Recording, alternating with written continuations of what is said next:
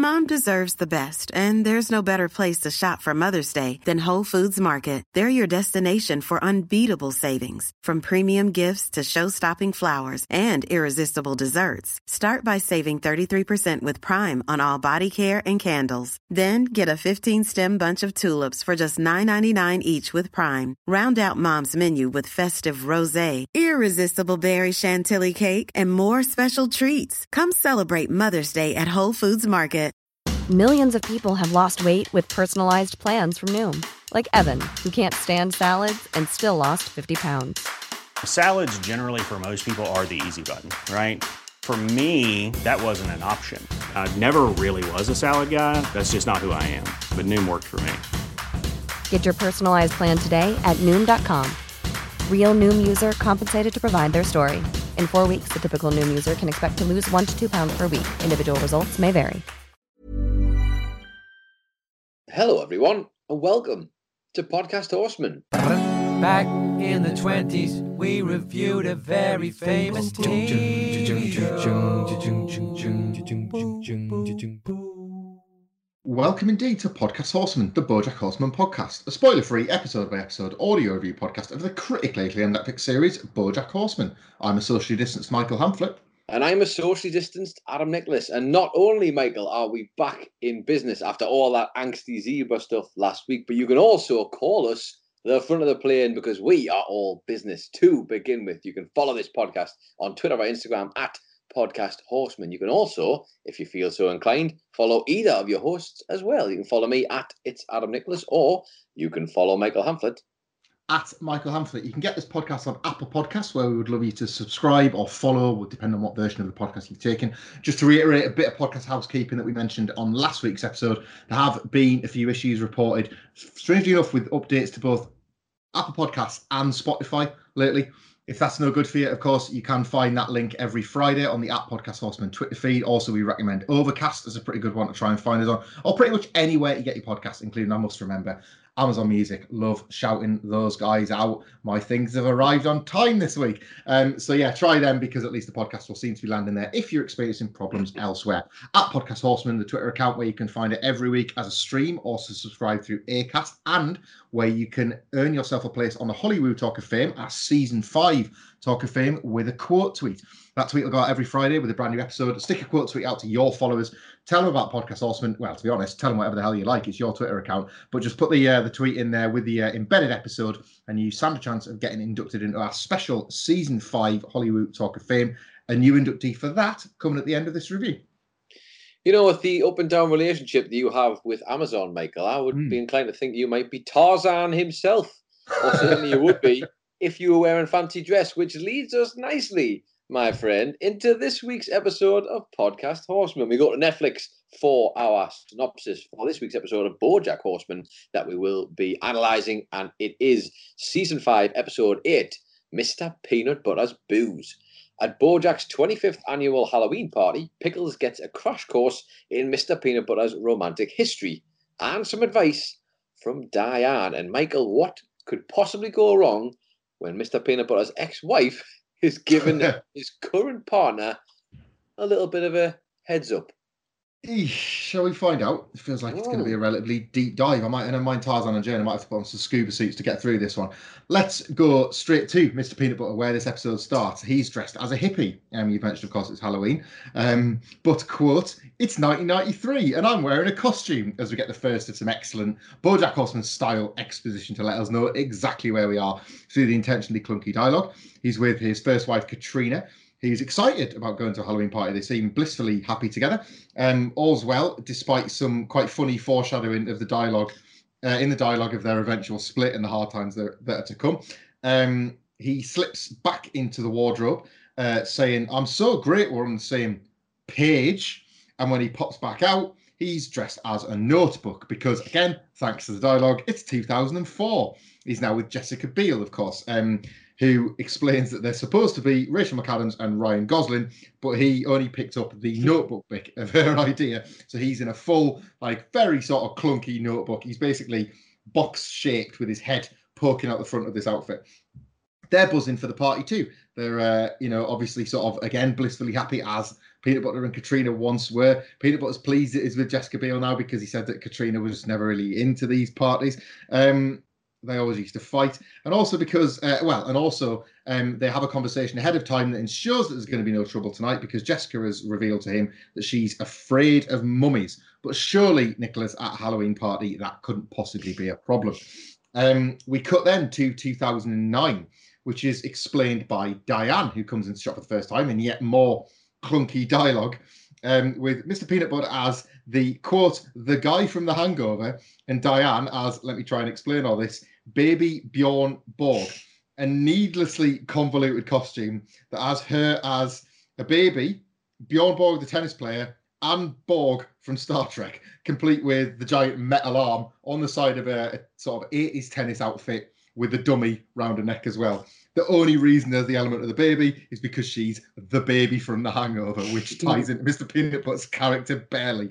Um, he's re- here we go again. He's relieved that Diane is just so fun because Katrina and Jessica's years at the party always ended in big fights. Uh, Diane gives that now very familiar Mm-hmm. which is obviously less than convincing about how she's going to cope with being so supposedly very fun, um, which takes us to them getting into the car with Pickles, the final transition of the four. Pickles, obviously, Mr. Peanut Butter's current girlfriend in our current timeline, which has us in 2018. Um, again, buzzing to be on the way to this Halloween party. They're dressed as Tweed Feed, a hipster social media app. Um, and to illustrate this, they've gone for tweed suits with bits of food stuck onto them. Uh, it's not the most elegant the bunch, but then the app feels completely real and totally believable, even though it only exists within the Bojack world. Um, the screen, quite nicely, is splits into four screens of Peanut Butter driving to the parties of all those years with all of his wives and partners, um, with the identical quote of "This is going to be the best Halloween ever." To every single partner in '93, 2004, 2009, and 2018 already it feels like the clouds are looming over the night that peanut butter and pickles are going to have but i guess we're going to find out more quite the jam-packed uh, cold open there Absolutely, and like I always remember the first time I watched this and realizing the excitement I had, like understanding that we were going to get this four-way narrative, because you just knew as much as it was going to be fun and it was going to be daft, nothing good was going to come of this. There's so much, there's so many four layers, if you will, in this opening cold open, opening cold open, in this cold open to basically suggest that there's that's just it, it just can't. It physically cannot end well for Mr. Peanut Butter. This there are too many pieces in the air that we know, based on the timelines already. Three of them have already failed him. for all the comparisons that have been made over the years to Mr. Peanut Butter's House and bad sitcoms, um, this feels very much like a comparison to one of the best because there's absolutely no hugging and no learning going on here, is there whatsoever? No, Yeah, the, never. the modus operandi of Seinfeld in Peanut Butter's real life. Um, Mr. Peanut Butter and Pickles rock up at Bojack's house for this vaunted Halloween party, but he doesn't even know there's a party because it's cut back to 1993 and it's at the door with Mr. Peanut Butter and Katrina. Bojack has said no back in 1993 to go into Mr. Peanut Butter's party because he's told Peanut Butter that he's having one of his own, just as a lie to get out of doing it. But he's completely forgotten his lie. Uh, Mr. Peanut Butter doesn't care. He's brought a truckload of guests for a crossover party. He's just happy to be able to have the party. Cut at this point, 2004, and there's just going to be a lot of this. Um, so I'm saying this for the sort of the, the benefit of re- the review. I will try and remember every single time that we're cutting between eras, but it's a constant theme throughout this episode. Cuts to 2004. Mr. Peanut Butter does the exact same thing with Jessica Biel. And again, with, in 2018, of course, with Pickles, we find out this party has indeed been going 25 years. Every single year they've done this bit, with Bojack forgetting seemingly every single time. Though in 2018, he is dressed in his Filbert clothes, so at least he looks prepared for a Halloween party. Um, it turns out that he's just still in his work clothes, but Gina, who has been staying with him, uh, feels a little bit stressed by this. She uh, she notes actually that she didn't realise we were having a Halloween party, suggesting that maybe the relationship has gotten a, a little bit close knit, um, beyond just sex on the set between Gina and Bojack. So she rushes off to a Rite Aid to go and get a makeshift costume, and on we go with the rest of the night. Uh, meanwhile, Diane pulls up at the 2018 party with an oh shit, it's the Halloween party because she, of course, has her own recollections of these. And at this point, we cut back to 1993, and a rather stressed and sober Bojack in his horsing around pajamas puts quote Marv's intern, who we see as a very young Princess Carolyn, on door duty. Obviously keen to impress Bojack and perhaps with a little bit of a crush on him. She's very keen to help. Um, and seemingly has been keen to help for 25 years as we cut to her opening the door to Diane, still frustrated in 2018. Um, Diane's not there for the party. She's only there to drop up some pages for Filbert for Bojack. Um, Princess Carolyn opens the door for somebody else, and that's used as a transition to 2004, where young Todd, Emily, and a third friend in a Halloween mask uh, knock on as trick or treaters. They're only children, Todd speaking with a much higher voice. And Princess Carolyn tells him very specifically to come back when he's, quote, five years older or three years younger. We get a quick cut to another knock, and it's Todd, and it's older Todd saying, quote, how about now? And it's 2009, exactly five years later. And Princess Carolyn, almost with a resigned shrug, says, okay. And then he goes. Todd compliments the house.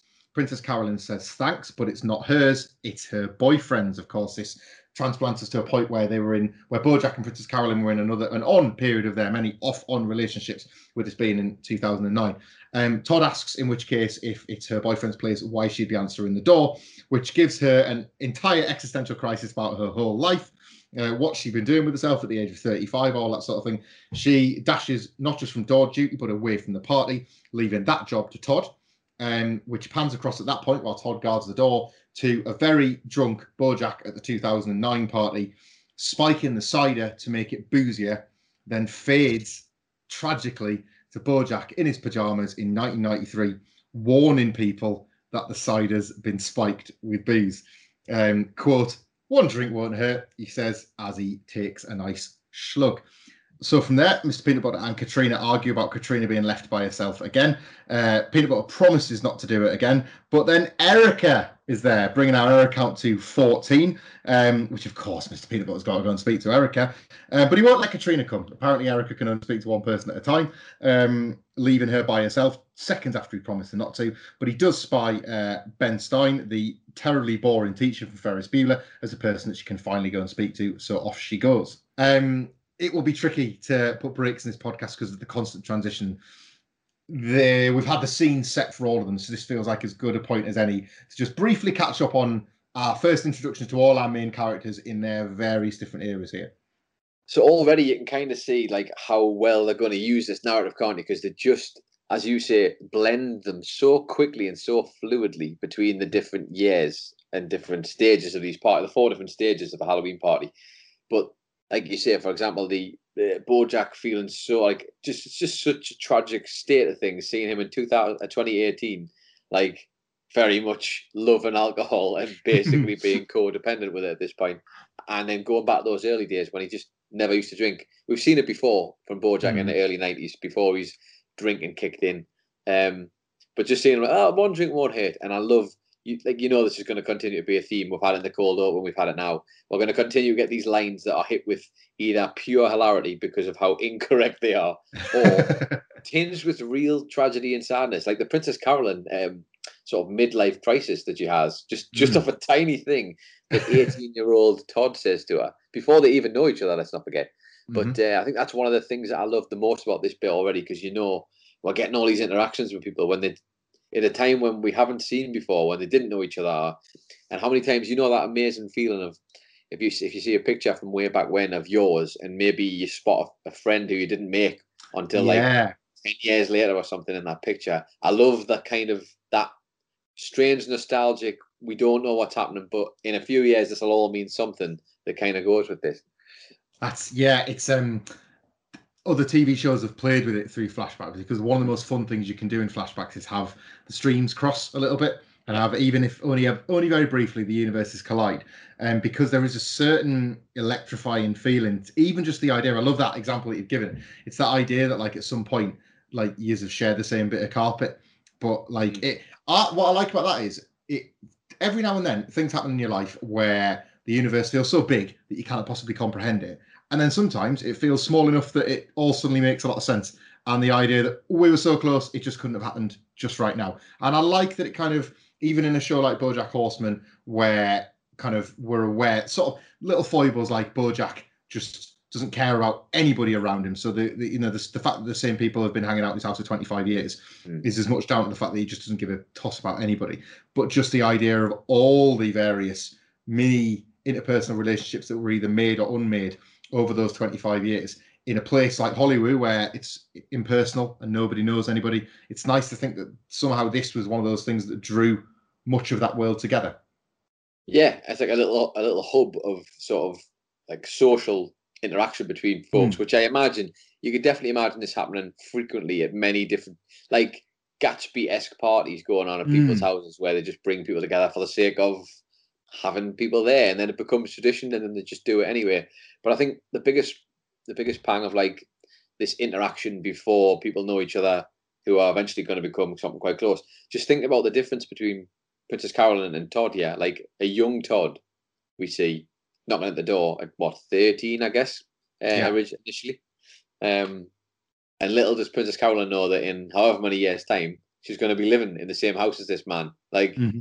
That's that's why I love seeing stuff like yeah. that. such a it's little touches like that. I, I, know it's obvious the show is created that way, obviously, for to bring that out, but it kind of does harken that when it happens in real life, and it's so it's it's really neat. It's nice, isn't it? It is a nice mm. thing. Um, what's less nice is back in 2004 when young Todd and Emily and third friend are toilet paper in Bojack's house because, of course, they've not been given sweets with the trick or treating, and that's apparently the rules of Halloween. Um, meanwhile, inside, uh, Mr. Peanut Butter has scoped the place out for Jessica Biel, and he can confirm, though the house is being toilet papered and we can see this, that there are definitely no mummies. I'm going to ask again, Nicholas, rhetorically. Surely nothing can possibly go wrong. Um, nice gag here, and it turns out her fear is born out of not getting the part in the mummy. um, Miss Peanut Butter is kind of aghast that this is the only thing that's made her so scared of mummies. And in yet, like Jessica Biel, like fair play because she allows herself to take a hell of a kicking in this show for the gags. Yeah. Um, which she notes uh, in the script, uh, which as of 2004 is her one major career disappointment. Uh, Mr. Peanut Butter reiterate, despite again being fairly nonplussed, even for Mr. Peanut Butter, by this statement, he promises absolutely no mummies. We cut to 2008, and uh, Bojack laughs about a lady freaking out because she saw a mummy that time, uh, giving us giving us the reveal before the reveal. Um, and Bojack is speaking at this point to Mr. Peanut Butter and Pickles. Um, Peanut Butter has to remind Bojack that it was his ex-wife, and uh, Bojack jokes that uh, he can't keep track. And, and then suddenly, as he's suggesting that he can't keep track, asks why quote the waitress is there. Uh, Pickles very convolutedly reintroduces herself as Pickles. Um, and then we find out that her surname is Aplenty. Uh, and and Bojack asks if quote I need to get to know this one. Oh um, man, oh. really, really unnecessary line from Bojack, and understandably so. It clearly puts Pickles on edge. Um, we cut outside to Diane, who now can't get out of the party, having delivered the, the script notes because her car is totally blocked in. Um, meanwhile, back inside the house, Pickles notes that uh, to Mr. Peanut Butter that everybody at the party has a lot of history. Obviously, she just heard story after story at this point of various other parties. Peanut Butter himself is surprised that, oh, yeah, I can't believe the first party was 1993. At which point, Pickles notes that that was the year he, she was born, which he did not oh. Reminds me of having pints with Josh Brown. Uh, Pickles takes a swig of a drink, which transitions into Diane taking a swig of her drink in 2009 to try and calm her nerves. Um, Nobody at the party gets her costume. Absolutely nobody at all. She's kind of pissed off about it, um, but is still trying to profess to Mr. Peanut Butter that she's fun. She's really trying to get it across that she's fun. Um, says, quote, I don't want to leave, which is our transition to cut to Diane in 2018 saying, I want to leave because she can't get out because the car's blocked in.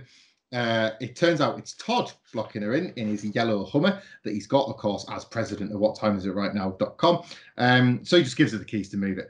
Um, meanwhile, Mr. Peanut Butter and a very drunk Pickles bump into her at the door as she's about to leave, and Pickles does a really bad and uncomfortable job of trying to make things seem normal with Diane, trying to make it seem like she's absolutely fine. Again, living that ex-wife life of just trying her best to look fun and fine to Mr. Peanut Butter when she's clearly neither of those things. Um, Diane doesn't really give her much of a break here. She kind of awkwardly backs out the door herself. Um, lets Pickles know without being rude that this hasn't gone all that well. Um, Pickles is only more stressed out as a result. Um, Mr. Peanut Butter notes, quote, she used to be fun, and then, uh, quote, so much more fun than his other ex-wives, um, as he starts walking back through the various ways in which his ex-wives always started out fun and then got less so. Um, Pickles, understandably, again, cannot really be asked with more ex-wife chat from Mr. Peanut Butter, uh, especially when he notes that, quote, all his exes turned bitter and cruel after being with him before asking, what's the common denominator? Um, very quickly, and then we will take a pause again. We're back to 1993. Uh, Mr. Peanut Butter is having a blast, um, and Katrina is only getting more and more annoyed.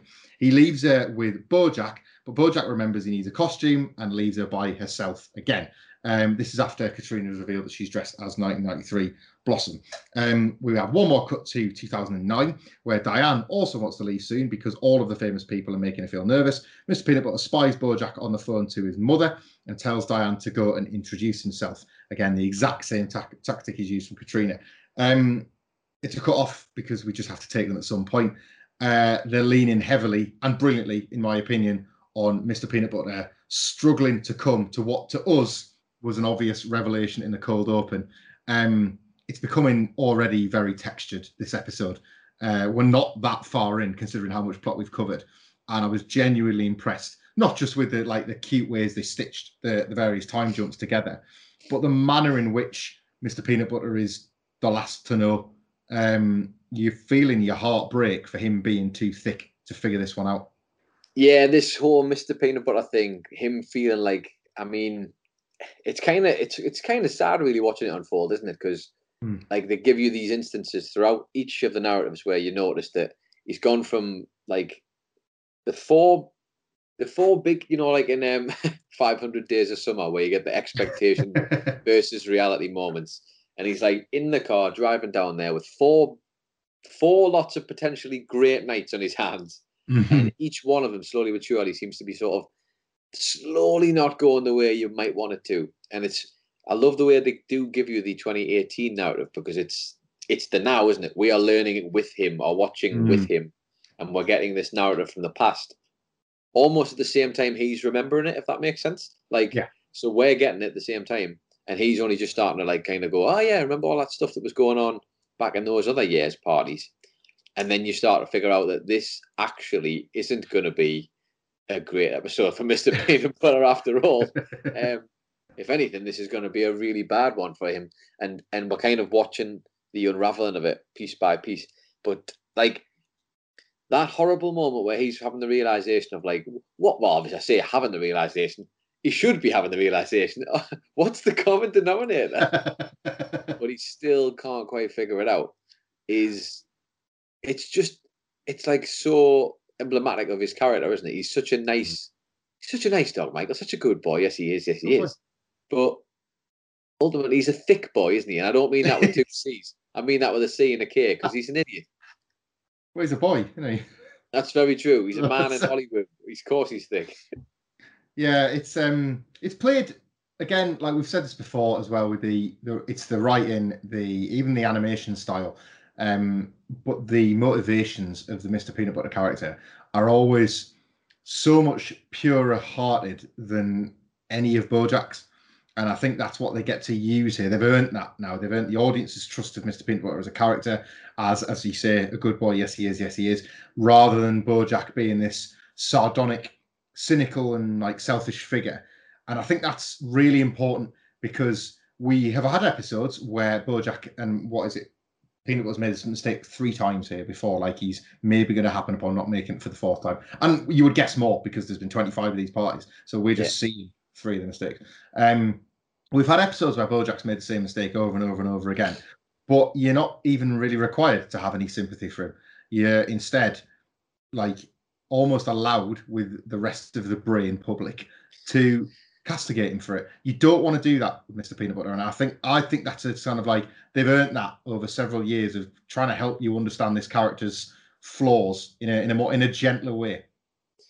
I think it's because Bojacks always feel like they're intentional, don't they? Like I, Hmm. I know you might say that certain things he can't help, but like the choices he makes end up feeling intentional. Like I always go back to Todd saying to him, like you can't just do shitty things because he thinks happened to you. You know, like it's a choice, isn't it? Or like the the way he makes the repeated mistakes. Whereas Mr. Peanut Butter, I don't think he realizes he's making them, as we're clearly seeing here. They're mm. kind of letting you know that while he's seen them happen again and again, he hasn't figured out why or understood that maybe there was a factor in there that he hasn't considered yet. But one thing they do show us, out of all of the characters in this these four narratives, the one person who's really like the same and just, just continue on the same path. He's giddy, he's happy, he's having a great time. Nothing really seems to have changed. The world hasn't made him cynical. Uh, he hasn't had a, like a breakdown because he's realised that he's been Bojack's doorman for the last however long. he hasn't literally changed an age in the sort of well, he has, but not in the way that Todd has mm-hmm. in this little bit, and Diane, of course. He's the only one who kind of stays the same. Like he's and yeah. and all of a sudden you start thinking, is that a good thing? or is it a bad thing? Because arguably, Bojack in '93 compared to Bojack in 2018, that's like a real sad mm. fall.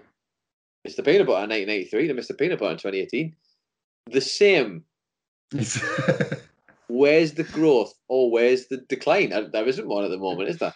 It's a lot of yeah, like it's a lot of tight ropes, isn't it? You've got like a tightrope where on one hand it's like staying young, on the other it's not growing the cup. Yeah. And then sim- similarly, there's one that he that like that a line such as "What's the common denominator?" Like that has to straddle a line between naivety and ignorance. And yeah. if it was Bojack, it would be ignorance. In Peanut Butter, you're willing to give him the benefit of the doubt that it's naivety.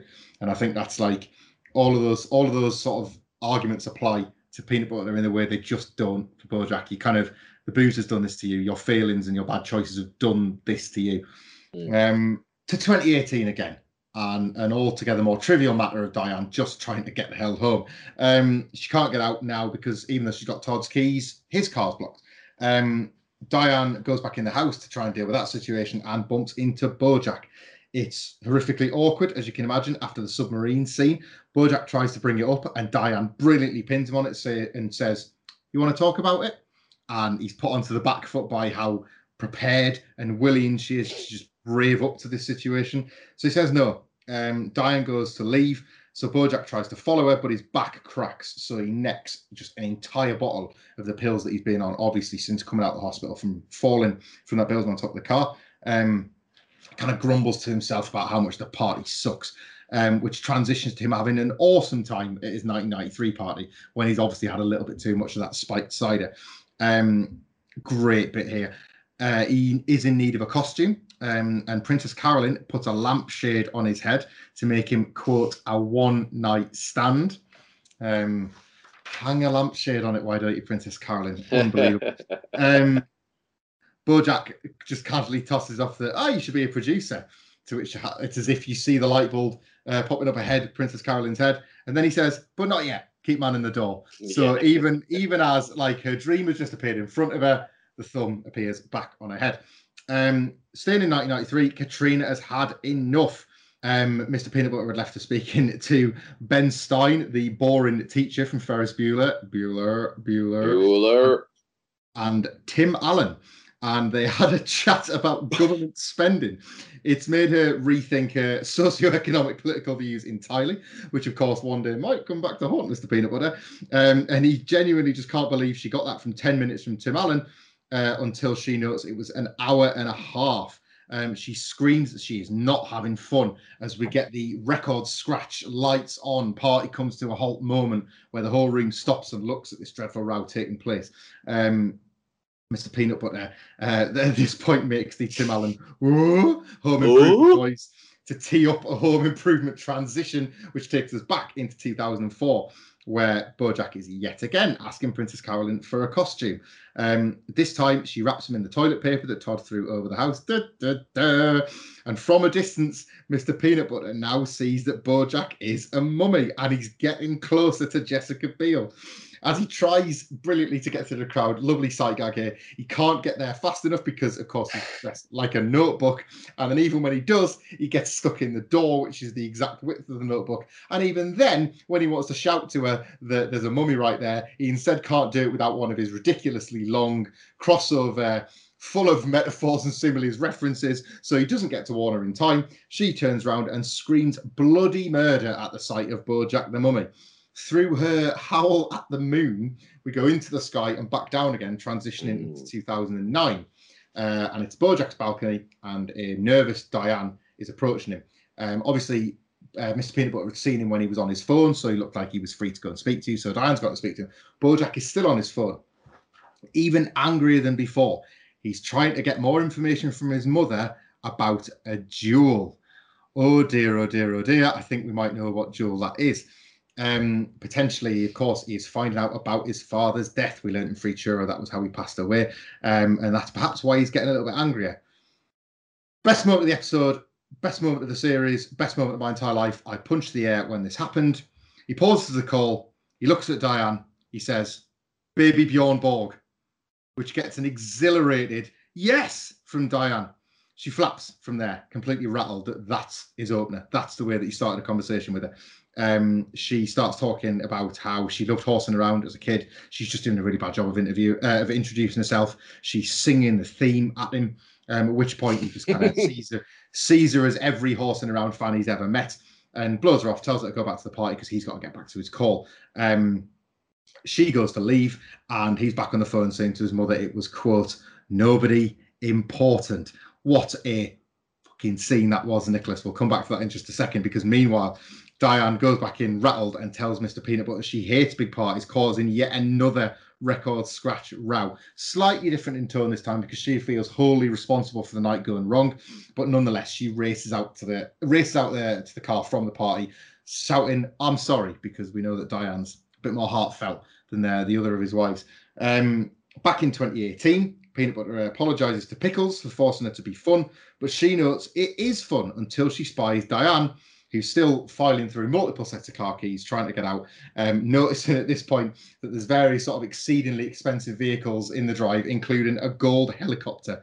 Pickles breaks down in tears, and what does she do? Races off to the bathroom as there's our 2018 record scratch row. Um, we've had all of them. We're going to get a bit more of all of them, but let's talk about the rows and let's talk about a monumental, wonderful retcon of Diane and Bojack's history together. Just the most fantastic little detail that adds somehow adds heft to every single episode of BoJack Horseman ever from the pilot going forward. They met at a party once upon a time, Nicholas, but it wasn't the first time. Well, let's start with the the Mr. Peanut Butter. Well, it's supposed to be Mr. Peanut Butter's Boos maker, but at this point, it's Mr. Peanut Butter's wars, isn't it? Because it is just not, doesn't even nearly fit that. But never mind. But it's it's it's just it's it's both spectacular and and heartbreaking at the same time. It's like a car crash, isn't it? A real a real a four way car crash, Michael. Someone should make a film about something like that.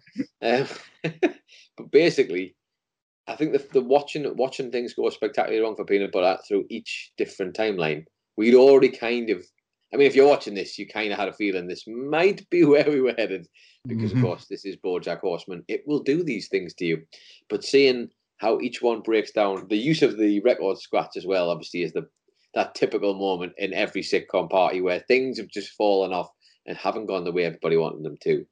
Really well done. This a, a particular little shout out to the home improvement uh, transition that really, really made me laugh. Peanut butter doing his t- Tim Allen gulp in between was absolutely excellent. I just, he's just so helplessly clueless, which is such a like. I don't even know what else to really to really say for him because it's all there. it's all there. And you know what, Michael? I, I'm convinced. I am absolutely convinced in a small little way that we are going to find out that all of these wars of peanut butters are somehow intertwined and connected with Erica. God damn it. we might never see that woman, but oh my goodness, she's she's had a hand to play in this somehow, hasn't she? He wonders what the constant denominator has been, and he thinks it's himself, and it probably is. I mean, let's be honest, we've been given enough evidence to suggest that it is almost 100% definitely peanut butter's fault, but maybe it's Erica's. What if Erica's been there? That is just pure speculation and theory on my point. I should point out that is not canon. That is not confirmed. But I like the idea of that little twist. Hmm. It's I just think it's like as you say, like the record scratch is a um, a tried and true method, isn't it? Everything stops and everybody stops and stares, um, which ordinarily, of course, somebody like Mr. Peanut Butter would probably enjoy, but this is him at his worst and at these parties, and I think it's not an accident that the only thing happening away from the the rows, row after row after row, the only thing that breaks up the transition of all the four rows happening is Diane's first meeting with Bojack. Mm. Um, uh, as various seemingly solid bonds start to erode one after another after another, a instantly eroding bond suddenly feels quite solid. You like that? You've totally lost me with that, but I think I'm going to let you Well, have that. You were thank you. doing for those at home who are, are listening to this. He was doing stuff with his hands, and I'm not sure what the f- he was doing to be honest. with uh, never mind. It can't all be smooth and sailing. Listen, there's four narratives to try and get here. Never mind you and your fucking hands doing as well. I'll do I'll do that again, seeing as we're reviewing an episode of uh, BoJack Horseman, um, and we can always do it better with a little title card where it says In like the words of one of the wisest men 15 I've ever, later. in the words of one of the wisest men I've ever known, tell it to me like I'm five years old. um, BoJack and Diane have a chat, and we didn't know that I had a chat before. There you go. You see how hard was that? You and your solids and your gases and your bullshit. Uh, but yeah, this was fascinating. This huge, huge moment because really we've been led to believe that that first time we meet is at the party, isn't it? Is like the first time we think the very first episode of this show, season one, episode one. Uh, they meet in the exact same place, no less. Uh, only less cotton candies involved. although that will come to her one day in a horrible way she's not expecting further down the line. But on top of that, um, there's no moment where he realizes that her and peanut butter are together because he's too uh, intertwined, Michael, with his phone call that they somehow, of course, because they couldn't just tie everything at, at the party together, they had to tie out the rest of the world too. Of course, we just found out about the duel and his father and the stupidity that is Butterscotch Horseman in their free churro, and of course, still talking to his very much alive mother at this point. Um, before, of course, the event of free churro and all the stuff after, before that as well, which made him scathingly want her to probably pass away. Truth be told, in fact. But um, yeah, I mean, this was huge, wasn't it? Like in a in a world full of like moving parts, this one little moment of stillness and isolation is like Bojack calling Diana nobody when we know she's very much a somebody in his life and will change it irreparably, I think some might say, in more ways than one. And then on the flip side of that, just seeing Diane so nervous and like like anxious in front of a celebrity kind of thing because she kind of grew up with Bojack.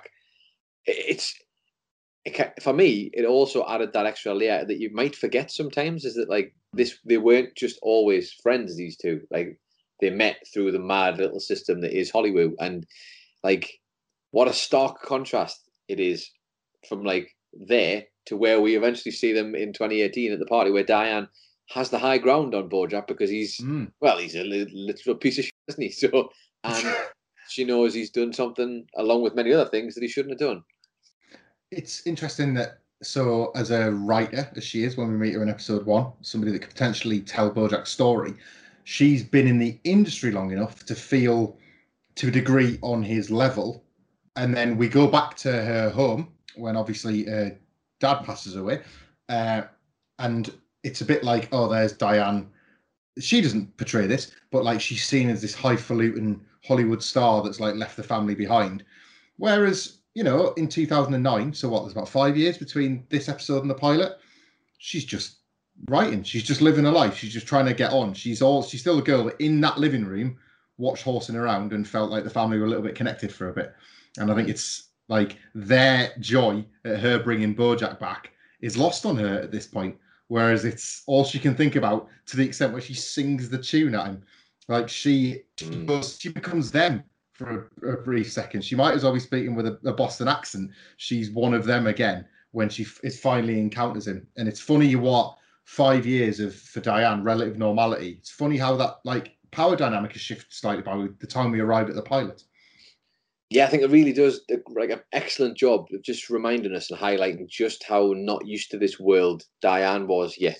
We kind of consider her to be a Hollywood player at this point in 2018 in modern day because mm. she is. She's been involved with so many things now.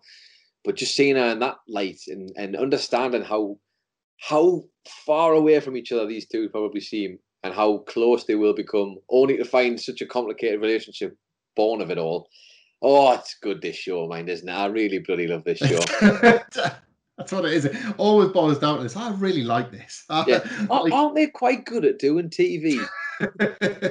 I'm glad we. I wonder why we chose this to do a podcast on. Yeah. Um, we are back to the 1993 argument. Um, Mr. Peanut Butter is pledging loyalty and love to Katrina, but he's kind of barking up the wrong tree. Um, Katrina wants wants to just be alone. Um, and at this point, with her, everybody else clears out of Bojack's. The party's over.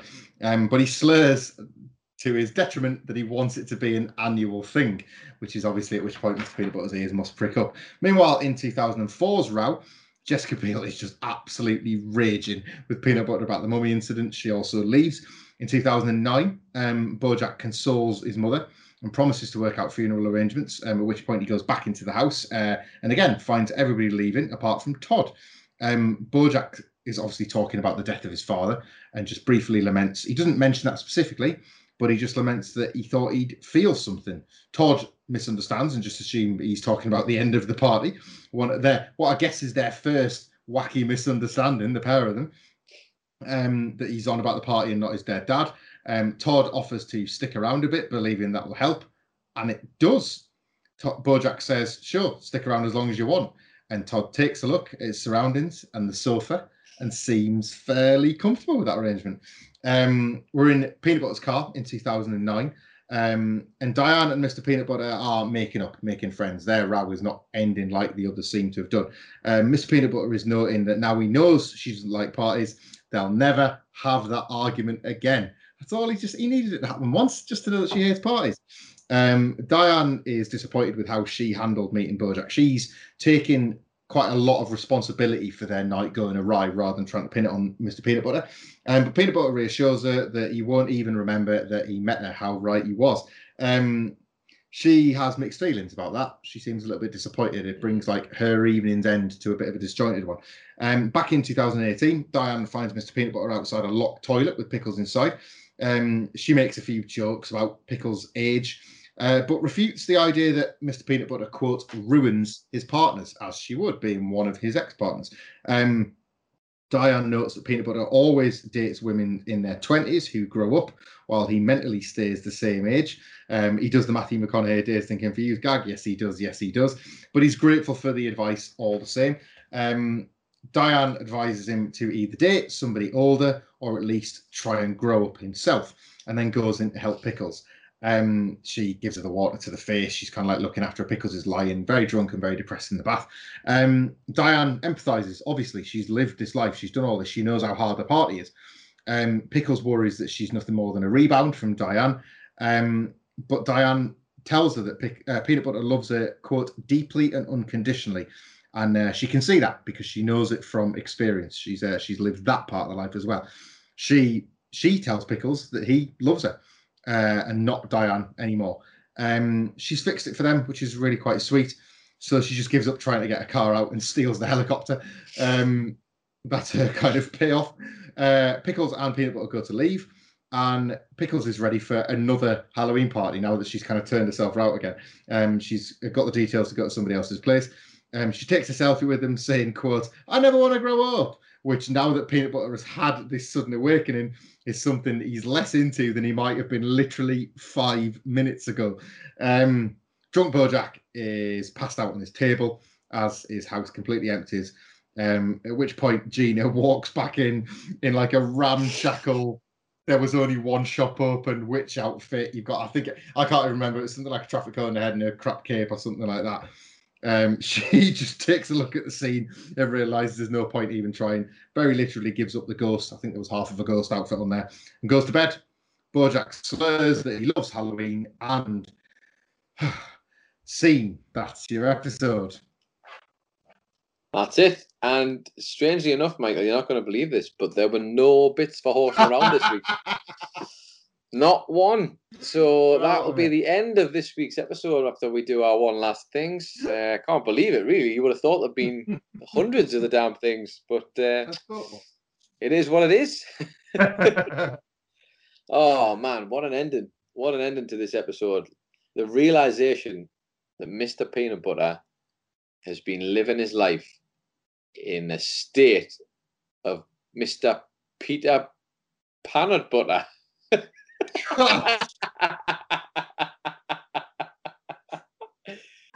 Bad puns aside, Michael. Bad puns aside. Peter Pun himself.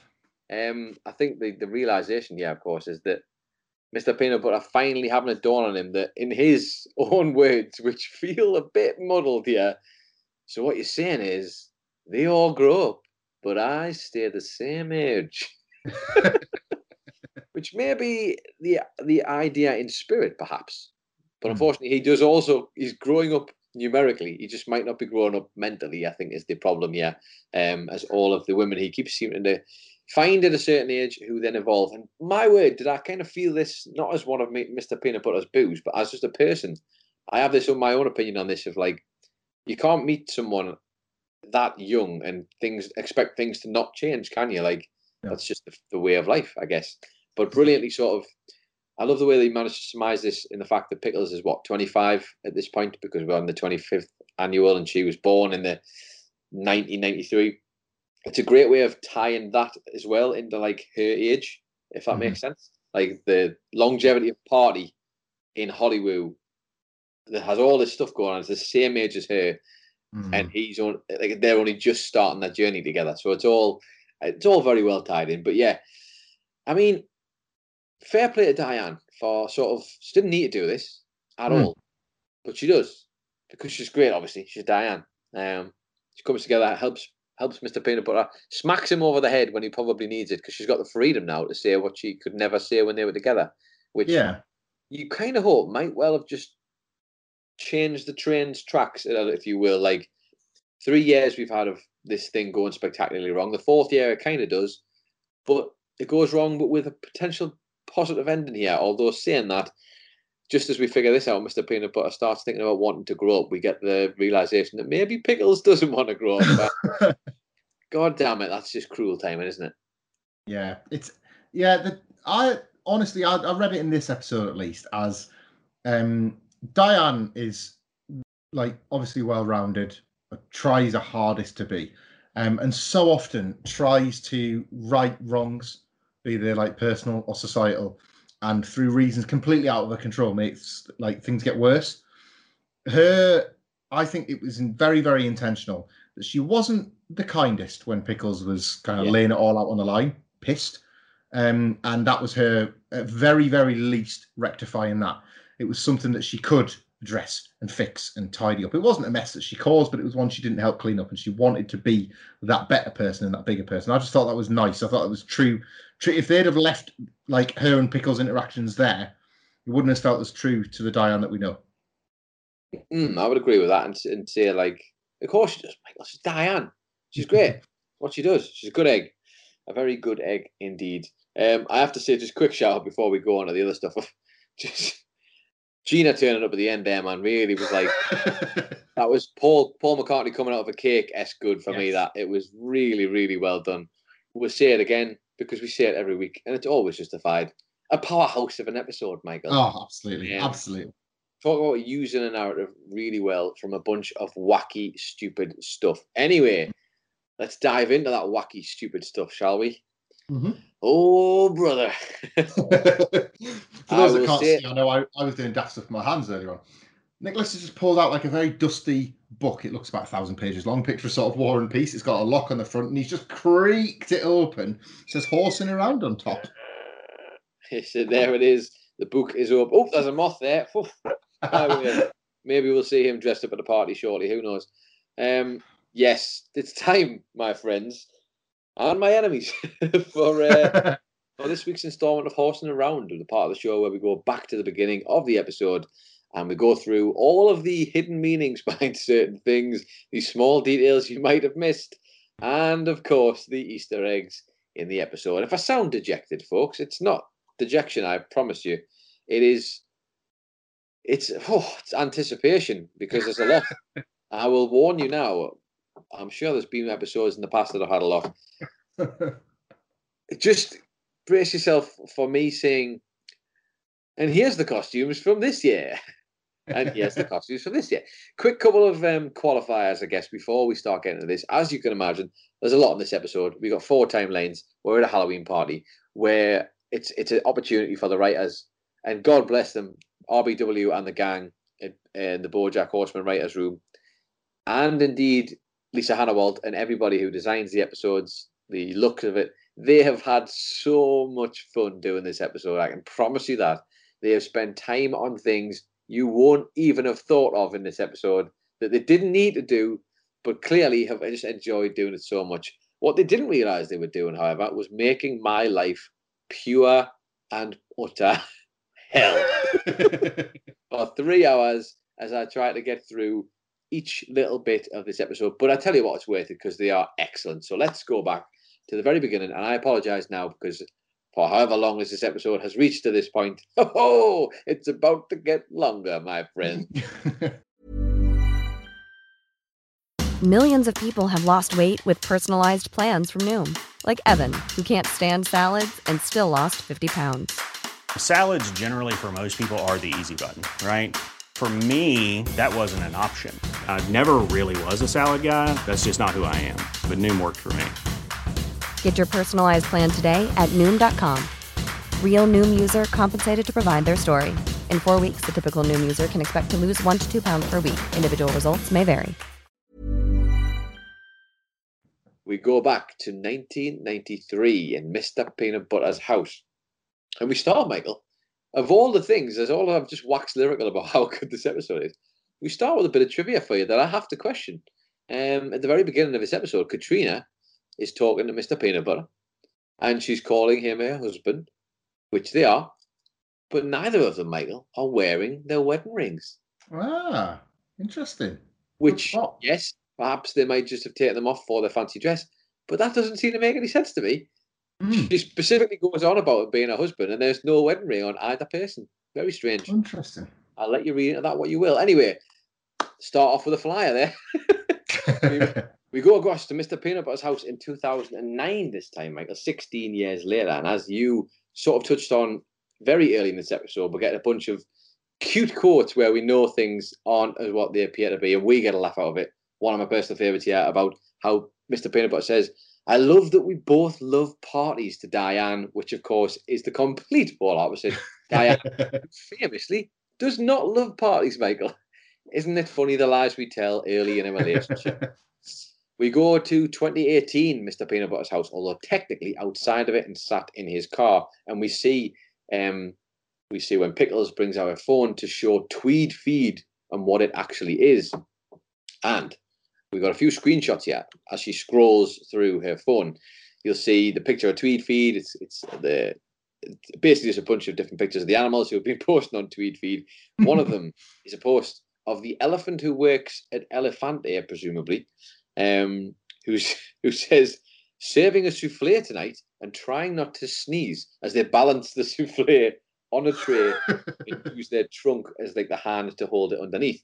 While meanwhile a giraffe who was taking a picture left the caption that says "Note to self: buy a longer selfie stick." And the picture is the giraffe in like this the same sort of uh, uh, shirt and tie with a red jacket on, but you can only see the neck because of course the head is cut off by the top of the square of the picture. And then Pickle scrolls up a little bit further, and we see we see basically she must because obviously she works at um, Elefante. She must just have a lot of the people from work on her feed, um, because the next person we see is, you know, the young chef who takes over when uh, everybody leaves, when Sandro leaves to go and start Sandro's place. The Oh, kid yes. who basically is there the night the whole the whole restaurant goes on fire and it's all that disaster and P- uh, Princess Carolyn and Bojack are arguing. He's there and he's posted no cooking today, making change in the streets as he wears a t-shirt that says Chef Pride with a hat on and a waistcoat, but he's out on the streets, Michael, at a protest that says take a knee for equality. And then there's also another sign that says Black Lives Matter. So he's at the middle of a protest in the middle of all this. And then on top of that, the last person at the bottom says, turned ourselves into silly kitties today. And it's two, like, I think they're like donkeys I want to say. Uh, Mhm. And they're dressed up as cats. In fact, I think it's. Do you remember the donkeys who ended up working in the kitchen that night when everything went wrong? And um, yes. were eating the bales of hay. I think it might be them as well who's on the feed. And then finally, as we scroll up again to the last one on the screen, there's just someone who obviously follows who says, New sleep mask and getting some major Z's. And it's just a bat upside down with a pink eye mask on. Wants to go to sleep. So there you go. All that lovely stuff coming from Tweed Feed. What more could you possibly want, eh? Not like you don't get enough of that on Twitter, Michael. I got that little bit of a note from Mr. Peanut Butter's car. I think it must be a Maserati, his car, because on the dash you can kind of see a little badge for it that says Quattroporte S, which is a type of Maserati, as I did a bit of homework on it. It was the only Mhm. car that seemed to pop up. So Mr. Peanut Butter likes himself a Maserati, apparently. There you go. Anyway, we go to the opening credits. Crikey, it's only the opening credits, folks.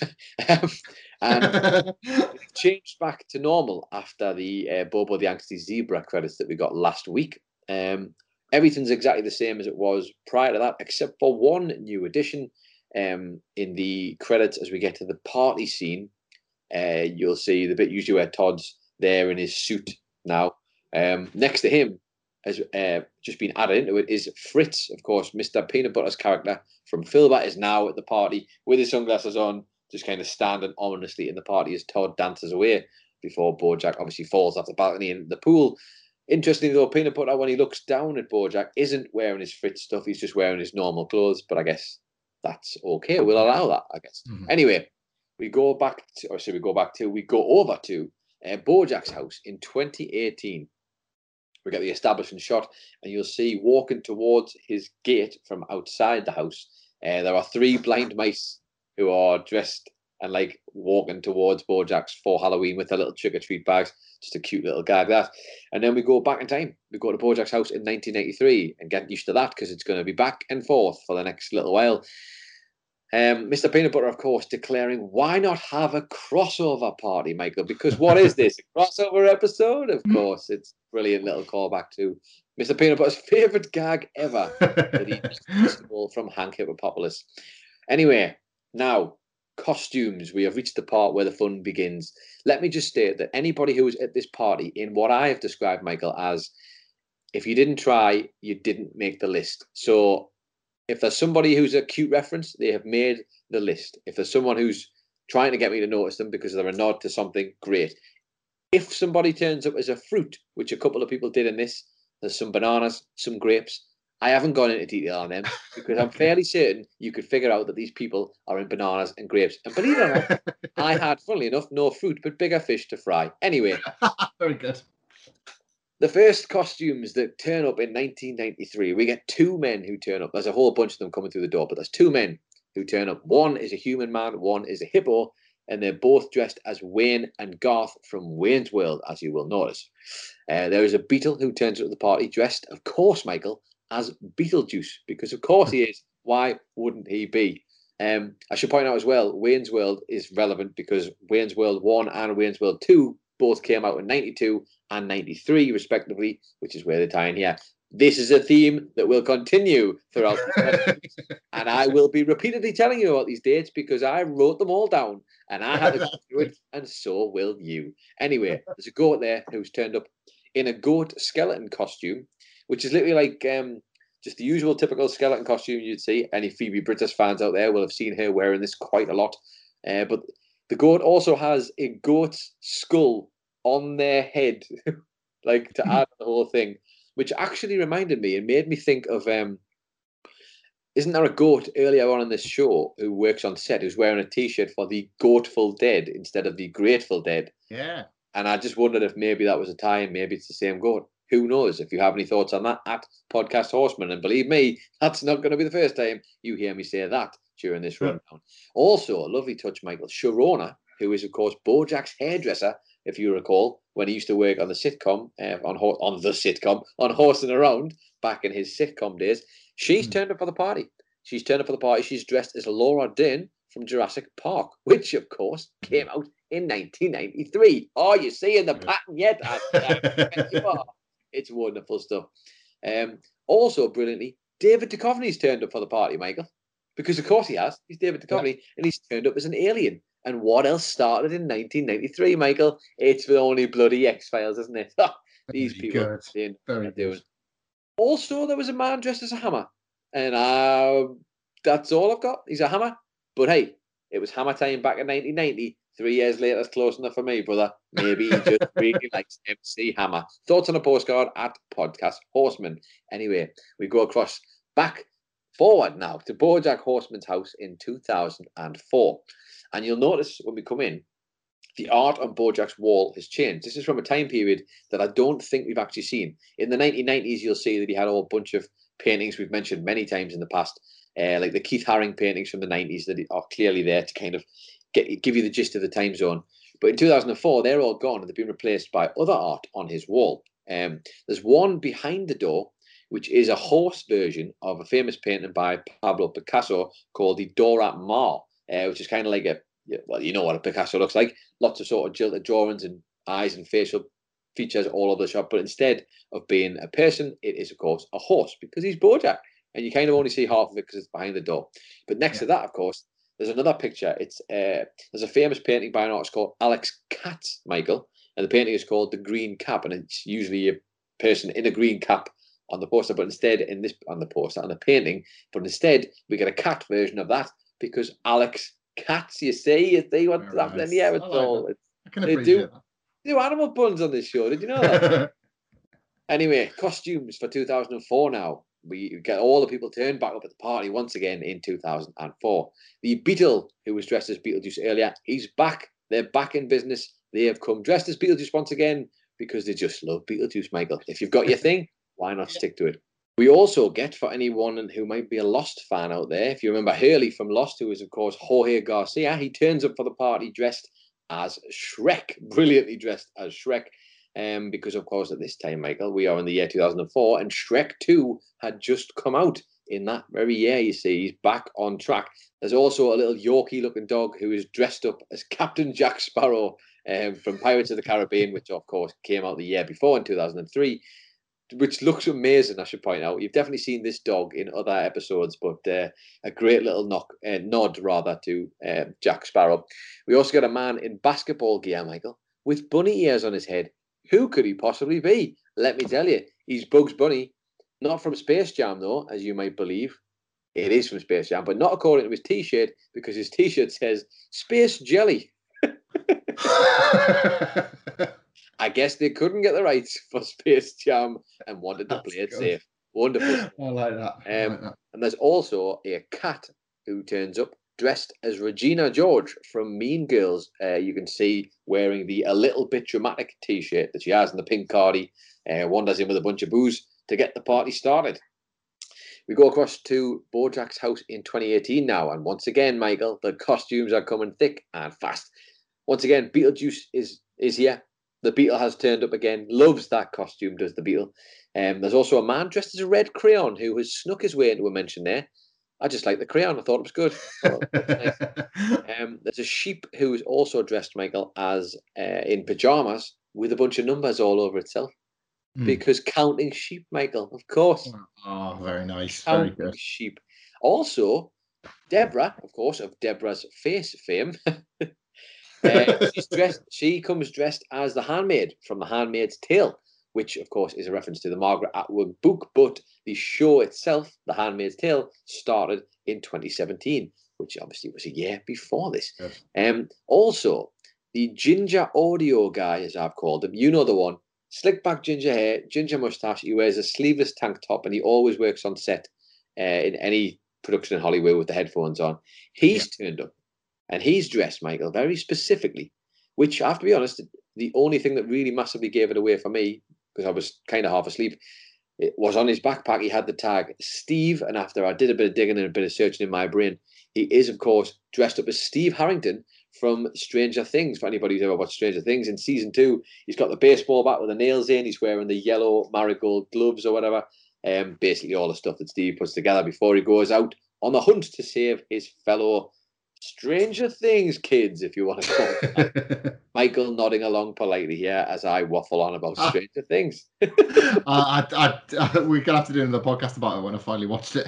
Um, there's also a monkey there who's wearing a shark head uh, with a set of flippers on. And next to him, which I assume is related due to things you'll find out later on, is a lemur. Uh, I, I think it's a lemur with uh, in a bathing suit with bandages over wounds that are slightly bloody. I get a, I've got a feeling this might be Jaws, Michael, and not the Jaws. Ah, She's yeah. the swimmer. Yeah. He's the shark. We're dudes. He's the dude. She's the dude. We're all dudes. Sharks. Or sharks in this situation. Who knows? Um, but brilliantly though, if it's not that, Michael, maybe I just got written down here. Maybe it's just Baby Shark gone wrong. also good. Because Baby Shark, Baby, Baby Shark did come to fame properly in 2016 was when it became a big thing. So Yeah. that's all I'm saying. That's all. I'm, you'll know all about Baby Shark. You lose me on Stranger Things, you bring me right back painfully with Baby Shark. So Listen, there's a bit of everything in here for everyone. You know, Mm. I, there's a whole audience that we try to cater to here at uh, Podcast Horseman, as do they at BoJack Horseman. Anyway, there's also a woodpecker, Michael, who was dressed as Wonder Woman. Again, film came out in 2017, and I think I'm almost 100% sure there's like a hog person who is dressed as Jon Snow from Game of Thrones. Got like the Right. the sort of fluffy arm shoulder things and the big Yeah. sword in the back. I'm, I'm fairly confident it looks Mhm. pretty convincing. I didn't quite get the connection if it was like hog snow or if there was another. I don't know what it might be. A war. I, initially, I was thinking war pig, and it just nah, it did not fit. Definitely, You- definitely Game of Thrones adjacent though. you know nothing, Adam Nicholas. I know Adam Snow. You know nothing, Adam Snow. It always makes me think of um, like the accents in that show, purely because Sean Bean couldn't be bothered to do another accent, so they all had to learn Yorkshire. I like it now as well because you've got like years later where he's still doing like the O2 adverts and it just sounds Yeah. like Game of Thrones script. If you if you need any bastard deductions on your contract, get down get down O2. It's an iPhone fit for a feast. get yourself to O2 to get yourself some bloody murder. Oh, hey man, wonderful stuff. Anyway, we're not here to do Game of Thrones impressions, Michael. We're here to talk about BoJack Horseman, and we go back in our DeLorean to 1993. There are more costumes that seem to crop up. You will see there's another lemur kicking around who is dressed as Scooby Doo. More on that later on. There's a man, and I'm going to put this one out there to the Podcast Horseman listeners at Podcast Horseman. Do give us your ideas. Just a man in a box with like the things that you get on tumble dryers and washing machines for arms and he looks like a robot. And I didn't know if it was generic robot or I didn't know if someone had a real specific robot they want to mention, but please do give us one at Podcast Horseman. There's only a couple more that I didn't get in this episode, which I will put out to all of you as a roll call for your help. The box of Emmy screeners, though, the Bojack gives Princess Carolyn to hand out in 1983 at the door just to keep her busy. Um, it's a bunch of like for your consideration screeners, obviously heading Hmm. out towards uh, for the Emmys. And on the box, you will see it says FYC NYPDB on the box, which stands for NYPD Blue, which is a TV series which was first aired in September 1993. Michael, of Lovely. course. Lovely. Princess Carolyn makes a bit of a joke, a little bit of a wording about one of the actors in that show as well. It's all lovely stuff. Anyway, back to 2018, jumping forward in time again. And there's two women you'll see who are wearing jumpers. The kind of people who go to Halloween parties, Michael, who just want to wear ironic Halloween parties. You know the ones. Minimal effort. Maybe they're too cool for Halloween, but they still definitely want to be there. They are wearing a bunch of two jumpers. One says, What time is it right now? And the other jumper that the la- the lass is wearing says, And chill. Much like Netflix and chill, because Bojack's on the network. You see what's going on here. It's all Very quite good. I like that. And I, like that. believe, if I'm not mistaken, they both have little things in their hair. And the girl who has the what time is it right now has like a small, old-fashioned golden alarm clock on her side of her head, and the other girl has a snowflake because she's chill, Michael. She's chill. Very you see, good. lots of effort gone into this from these two young ladies. Anyway, over at the BoJack Horseman's house in 2004, and as I mentioned here, Todd. Uh, You mentioned earlier as well. Todd, Emily, and another friend of theirs turn up and knock on the door as kids, very young kids indeed. And you can see that Todd has obviously got the purple hat on, and Emily's got the yellow hat on, if we recall correctly, when we got that old um, flashback episode. They ended up switching hats, don't they? And that's the origin Mm, Yes, of of course. hat. So at this point, he's still wearing his purple hat when he's coming trick or treating at the door. And of course, wonderfully, come back when you're five years older or three years younger, Princess Carolyn says. And Todd, of course, turns back up in 2009, some five years later. Speaking of 2009, that is where we're headed next.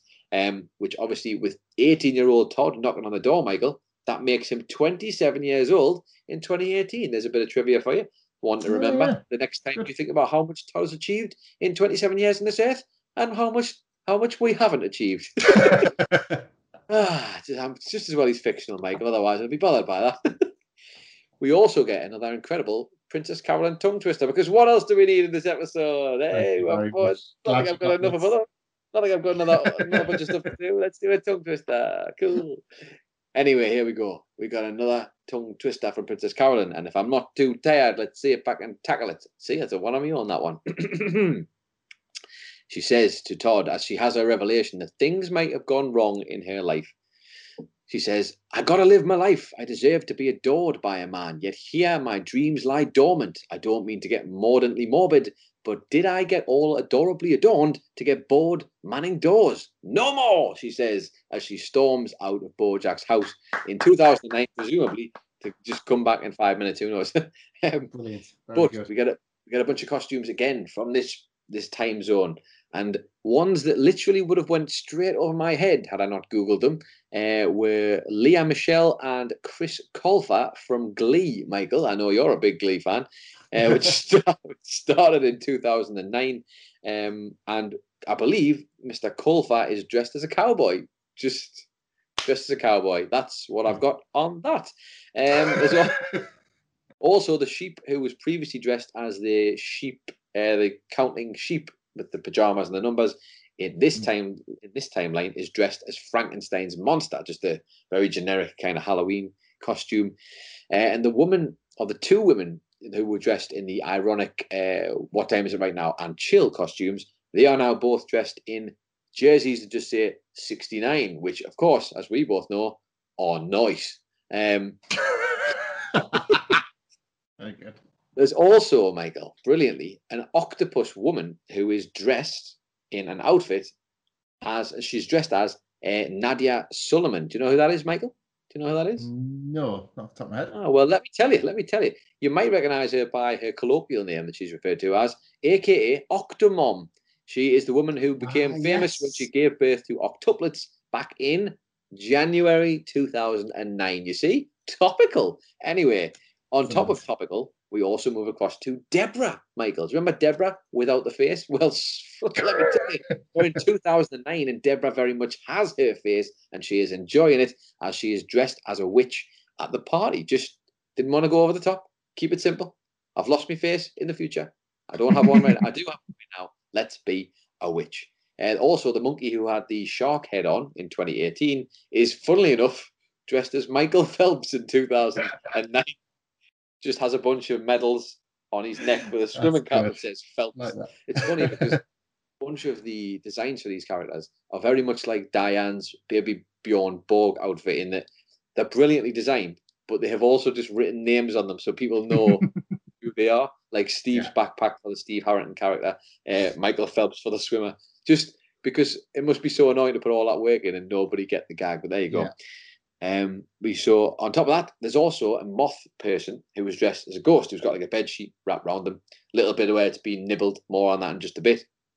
Um, and also brilliantly, Michael, Pinky Penguin from Penguin Publishers is at the party, of course, in 2009. He's wearing a sign that says "Will publish for food," and he's got like a bunch of ragged clothing on. And as we learn later in the episode, it's not actually a costume. He just lost all of his belongings in a fire, and this is all that he has left. I should point out at Oh, this point as well, as Bojack is having this conversation with Mr. Peanut Butter sometime in the future, they're both just laughing about this. They're both absolutely no sympathy whatsoever for either penguin, bless him. We go to Bojack's house in 1993, and as David Duchovny was already there, he's joined by Gillian Anderson, who is wonderfully just dressed as a witch, Michael, because of course David Duchovny's into aliens. She's got the supernatural. It's all good, man. It's all good. You see what they're doing here? They're quite clever, aren't they? Really. Um, there's also a woman, as you mentioned earlier, that was a, a llama, I believe, dressed as Scooby Doo. There's also a woman who was dressed as Daphne from Scooby Doo, and the two of them are just scoobing around the house, Michael, as they do. We go to 2004 though now, back again, still Bojack's house, yeah, 2004. I believe it's an actual llama person this time who is dressed as Batman, but it's not like a proper Batman costume as much as one. It's like a t-shirt and like gloves, so it's like a makeshift Batman, not quite maybe the um, the big suit that you're imagining.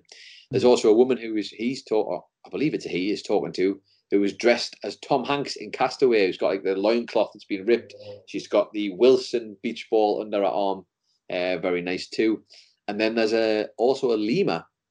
This one's quite cute. Who's dressed as Napoleon Dynamite, uh, which obviously again was released in 2004, hence the time zone or the timeline. Uh, but the T-shirt, instead of reading "Vote for Pedro," as we are all familiar with, the T-shirt actually says "Vote for Tina," who is instead, of course, the llama from Napoleon Dynamite, rather Ah, than yes. so that's it's a nice little cute tie-in. It all fits good. together, Michael.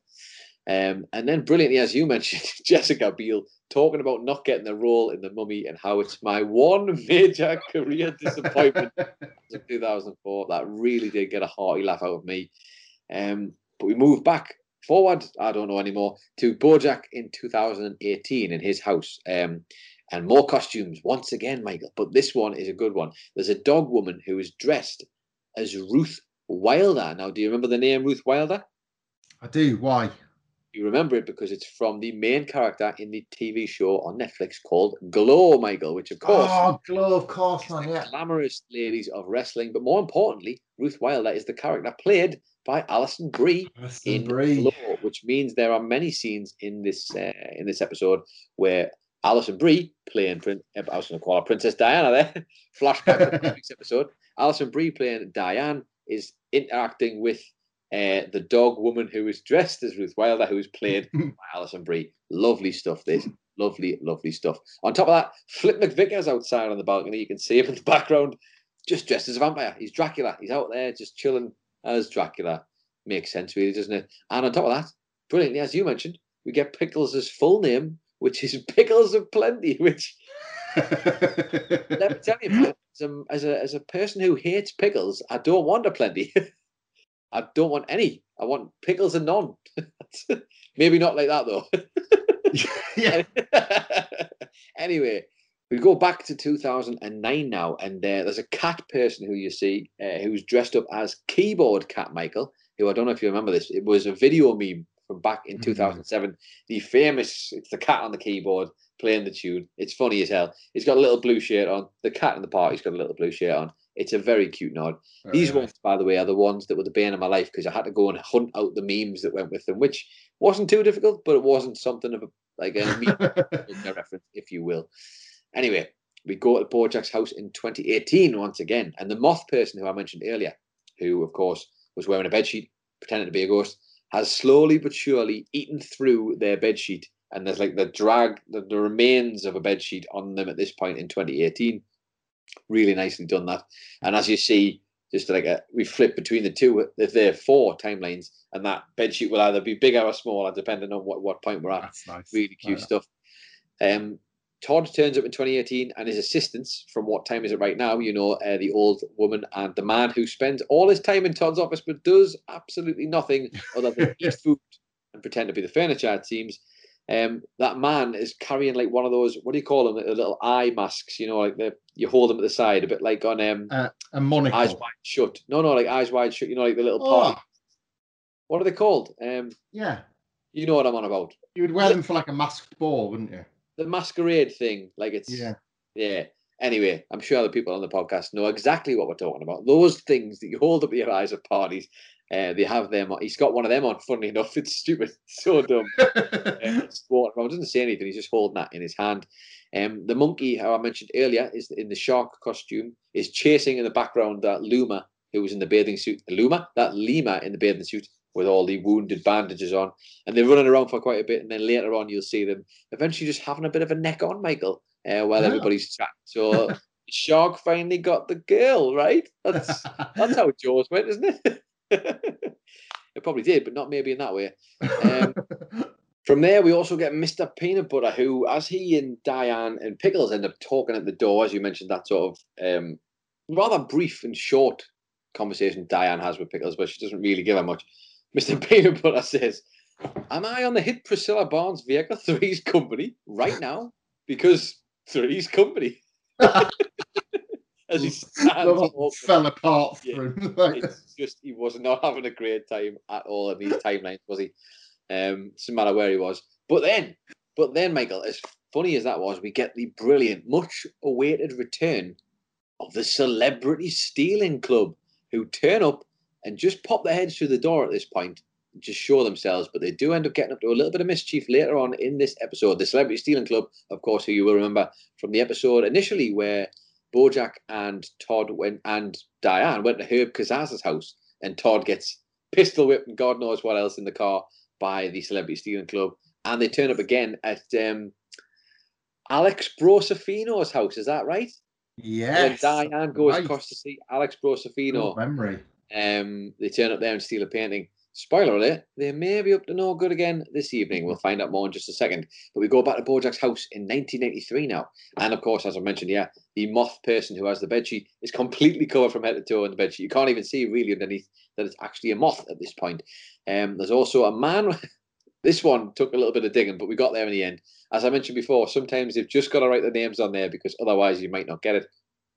There's a man with a black hoodie and a mustache, and he's holding a box, Michael. And it took me a little while until I finally got a shot at the front of the box, and he is dressed as the Unabomber, Michael. Um, incredibly, uh, as is written on his box, it says Unabomber, and then the the writing says to you on the box, but U is spelled Y E W. right. Uh, and for anybody who's confused, as I was, to be honest, uh, is is the who the Unabomber is the Unabomber, aka Theodore John Kaczynski, uh, who was an American domestic terrorist and former mathematics professor of all things. And between 1978 and 1985, he killed three, three people and injured 23 others in a nationwide bombing campaign, two of which took place one in both 93 and one in 94, which would, I guess, make sense as to why this person was dressed as them at a 1993 house party, Michael. Yeah. Um, what a horrible thing, but also quite an interesting callback, I think Hmm. it's fair to say. Um, we go to Bojack Horseman's house in 2009 now. We are nearly there, he says, but is absolutely lying to everybody on the podcast. Uh, it's nice to see that sticky pink cotton candy machine, Michael, is still there. A classic Bojack trope is still there in 2009, going strong, even though we've seen it in 2018, still going strong when Princess Yeah. Carolyn was at that in North Carolina, of all places. Um, now, one for the listeners. I have tried and tried to figure this out and couldn't.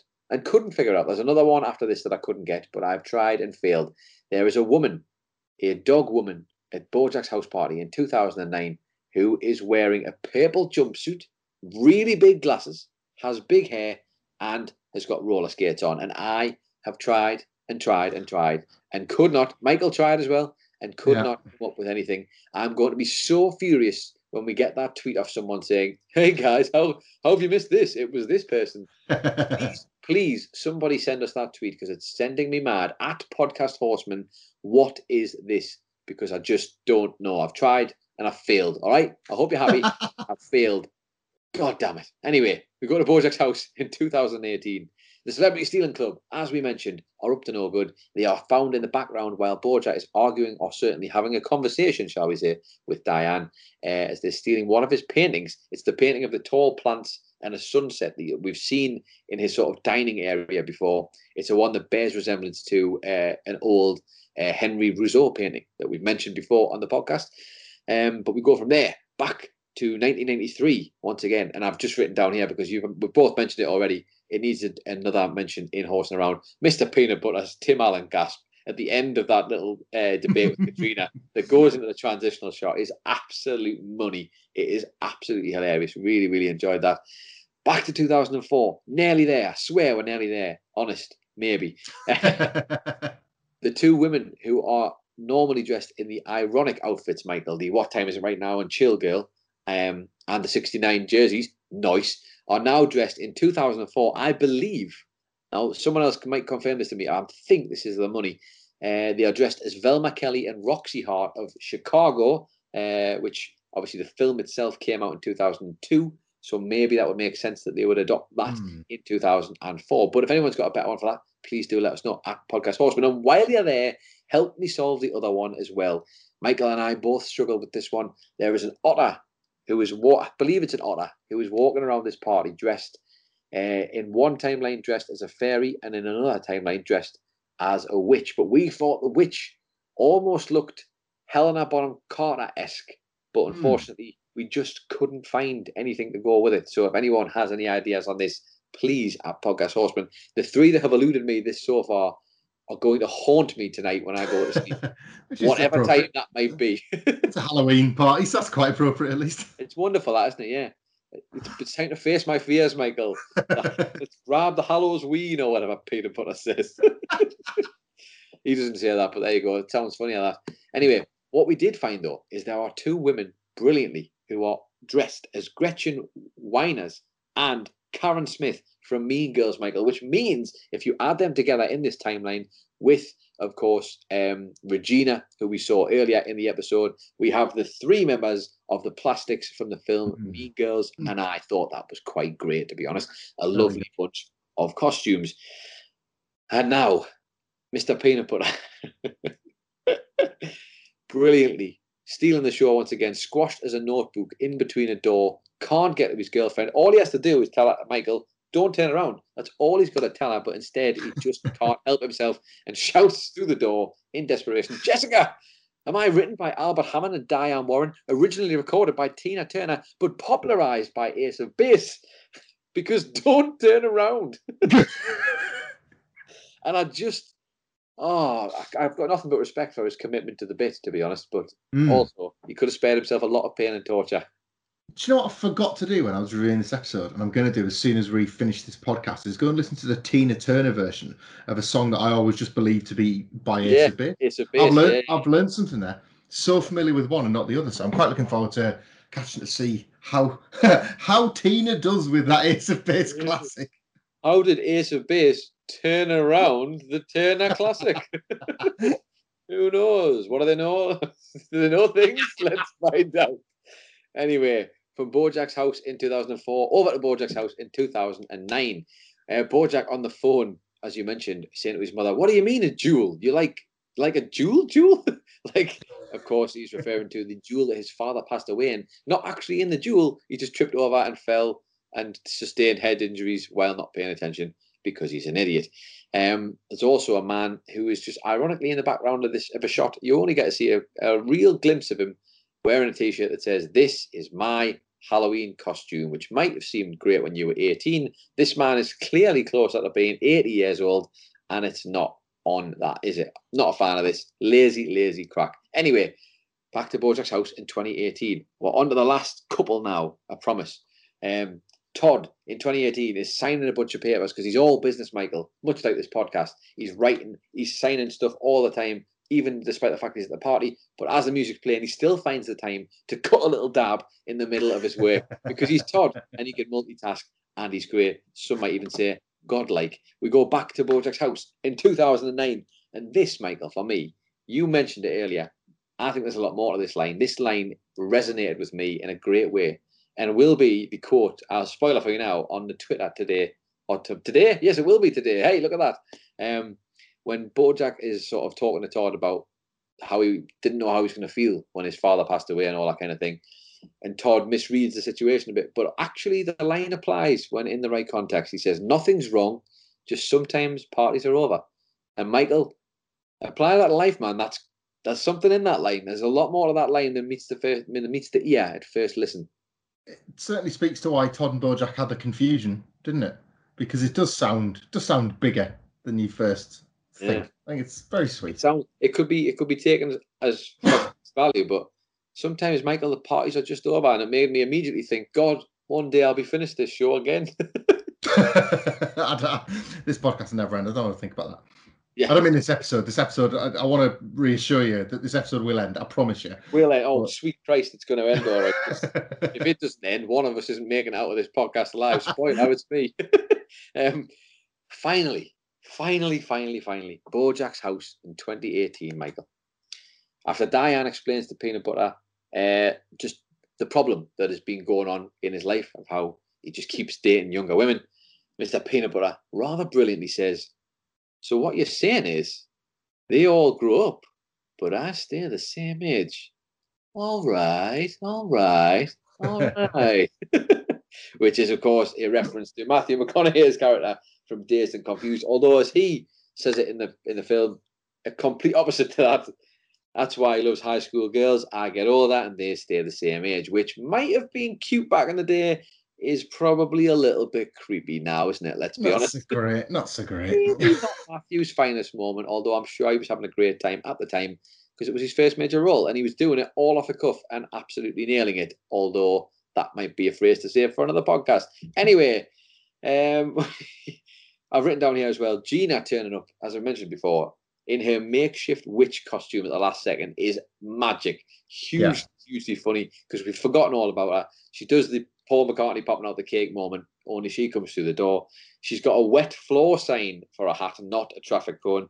Um, she's got toilet paper dress that's all the way down, like hanging. Loads of bits of toilet paper that have been like paper clipped to a middle bit of toilet paper around her waist. Um, magically, she's got like toilet paper wrist cuffs that have got toothbrushes wedged in to make them look like um like arm pieces, I guess, if you will. Just all very fancy. Uh, and she's also carrying a plunger as her magic wand, I guess. It's, so weird. it's amazing. It's a really good outfit she's put together. Nobody even gets to say what was the point anyway. Yeah. Oh, Michael, I think after all of that, we've finally got to the end of the horse. Oh, well done. For this week, I swear to God, that has taken out more of me, both reading it and writing it, than I think any other horsing around has ever done in this show. But we don't complain. Well, we do complain, but we don't really because BoJack Horseman is better than the show you like, Michael. It really is, and this is proof. Think about all the time I've had to spend doing that, and how much time they had to spend actually putting it into the goddamn episode. Absolutely amazing. I love this show more than Hmm. most things, and then that was another wonderful reason as to why. But apparently, even after all of this, I have been in touch with the good people at What Time Is It Right Now and Chill, and they have told me there is no time to chill because we do have time for one last thing, and I swear to God, we'll shut up about this podcast forever. Oh, how I'm looking forward to shutting up about this podcast forever. Michael, would you like to go first this week or second? Please go 1st I'll- I need a break. I'll go first. You take a well-deserved breather. Yes, um, we've sort of skirted around um, the costume of a key character in this episode, Princess Carolyn, of course, that we see in several versions of the Party Guard and the Door. Um, it makes a lot of sense that in 1993 she would be Amelia Earhart. We know that she's only recently left um, the Carolinas, and Amelia Earhart was a hero, very much in a figurative and literal sense. She wanted to follow her example and direction in life. Um, but we also know that Princess Carolyn has faced setbacks and failures and being forced to stand still in Hollywood on more occasions than she would have liked, which perhaps explains awkwardly why she's wearing it in every other party too. Not just in 1993, but in 2004 and 2009, when of course she storms out and Todd has kind of made her like consider her life and her choices. Um, this very sort of sad realization of Princess Carolyn's that she's been like doing this job at the party to her at least isn't compounded by the outfit she's wearing but to us the viewers i definitely think we're supposed to take it from there the same dream that she had when she left that town is still the same dream that she harbors today hollywood has not been as kind to her as she's deserved No, I think that's fair to say. But like, what a wonderful call about this was, of course, to the Amelia Earhart story episode we got hmm. earlier in this season. Both tragic and like quite nice that she still held on to it despite everything, um, and never felt the need to change the costume either. No. And duty bound, whether it was through you know this awful repetition or just because she's a good egg, she just turns up and does the same thing anyway. Because sometimes Yeah. it's that weird tradition, isn't it? That what else am I going to do? This is what I always do. So, yeah, like it's fun to see, but also definitely tinged with a bit of sadness. That one, isn't it? One hundred percent. But let's go to my one last thing for this week. Um, I'll do a quick mention. I've got it's one and a half, I guess I've got because we, you, and I kind of talked about this in a bit of a tete-a-tete before the podcast. Um, Hmm. maybe our podcast listeners can confirm it. Uh, but you mentioned this is the half a one. You mentioned the Beetlejuice uh, person who turned up, the Beetle. Um, is there a chance, as you mentioned, that they maybe only turn up for three of the parties rather than four? Now, I can't remember this. We have literally just it came to us just before we did the podcast, so we didn't have time Yeah. to rewatch the episode. So if someone is in the middle of watch, uh, watching it or whatever would like to suggest whether that may be true. That was Michael's idea, but it felt worth mentioning that because it was certainly uh, would be great, and it, I would expect it from them to be honest, because that's just how good they are. Thinking about something nice like that in an episode, gag within a gag within a gag, isn't it? You know, mm-hmm. they like that sort of stuff.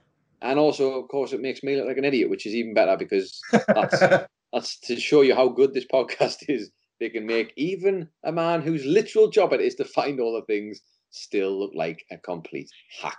Anything can slip through your hands when you miss the butter fingers. So don't yes. worry that's very true. That is very true. But my actual one last thing now, you piece of trash, is the brilliant moment in this episode, which I think is a more of a brilliant moment in the whole show. Mm. We obviously both wax lyrical about this moment between Bojack and Diane, where they first meet uh, on the balcony. This new meeting that we see at the party in 2009, uh, where Diane is dressed as Baby Bjorn Borg. And before any other words are uttered between the two, immediately Bojack calls it out. Baby Bjorn Borg. That's the first thing. Bojack gets the costume, Michael. Bojack understands who Diane is on that night in 2009. But it's bigger than that, isn't it? It's bigger mm. than that. Bojack understands who Diane is, full stop. So, yes, he might have blown her off in this episode. Yes, he might not have realized how important this person was going to be in his life. But fast forward to 2008, whether Diane likes it or not, as she has mentioned many times, even so much in this very season before things have started to go south.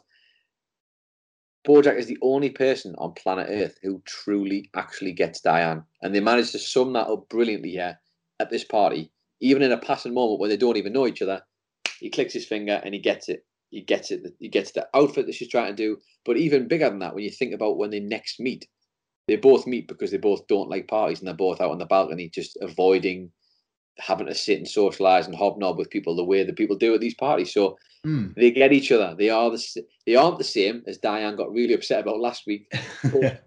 they do understand each other and they understand the way the other one works, whether they like it or not. They are intertwined, Michael, like something that is intertwined forever. She deserves better as well, doesn't she? She, she deserves somebody other than Bojack being the one. It's quite um as you were saying that as well, it made me think of Bojack's comments in Free Churro as well. I see you. He sees her. He's the only one at the party that sees her. And yeah. as he laments constantly, maybe isn't that what all people want? That's kind of like one of the things that he often applies to his life is just to be seen. So he's given. He probably believes he's given Diane that validation, if nothing else. If nothing else, but yes, there you go. It's taken a lot out of us, but those are our one last things, which means now just go and follow the podcast, right?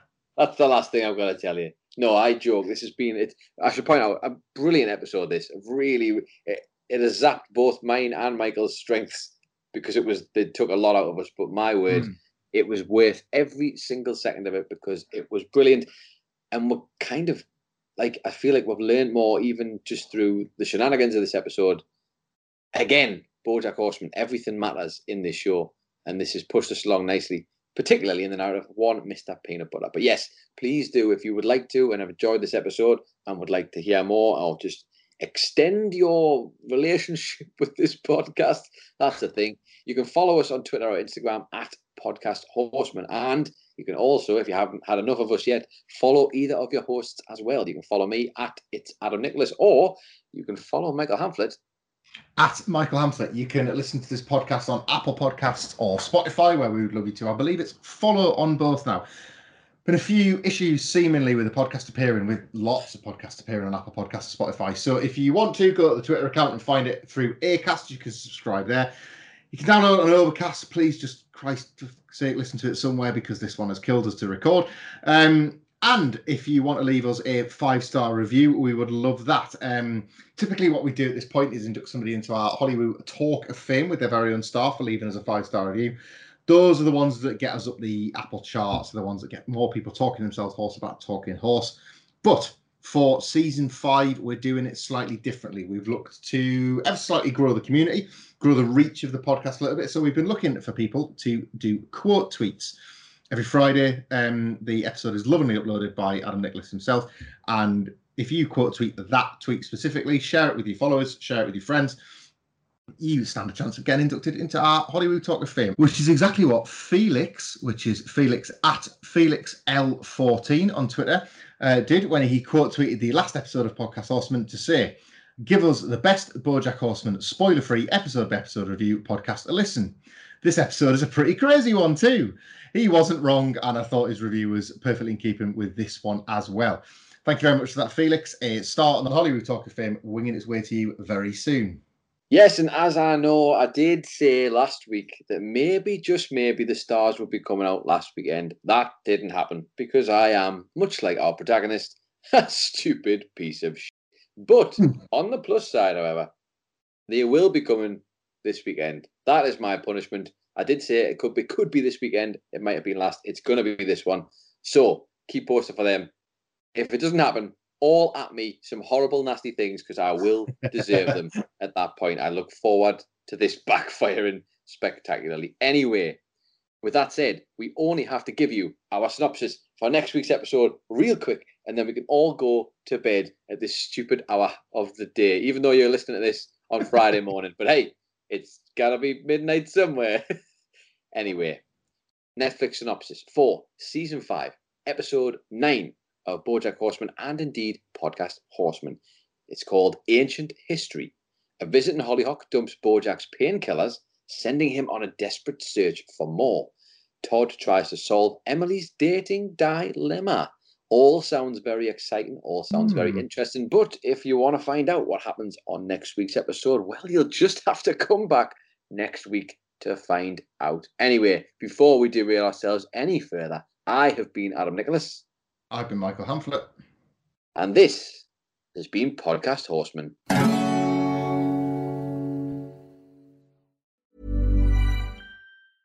Hey, it's Paige DeSorbo from Giggly Squad. High quality fashion without the price tag. Say hello to Quince. I'm snagging high-end essentials like cozy cashmere sweaters, sleek leather jackets, fine jewelry, and so much more. With Quince being 50 to 80% less than similar brands. And they partner with factories that prioritize safe, ethical, and responsible manufacturing. I love that. Luxury quality within reach. Go to quince.com slash style to get free shipping and 365 day returns on your next order. Quince.com slash style. When you need mealtime inspiration, it's worth shopping Kroger, where you'll find over 30,000 mouthwatering choices that excite your inner foodie. And no matter what tasty choice you make, you'll enjoy our everyday low prices, plus extra ways to save, like digital coupons worth over $600 each week. You can also save up to $1 off per gallon at the pump with fuel points. More savings and more inspiring flavors make shopping Kroger worth it every time. Kroger, fresh for everyone. Fuel restrictions apply.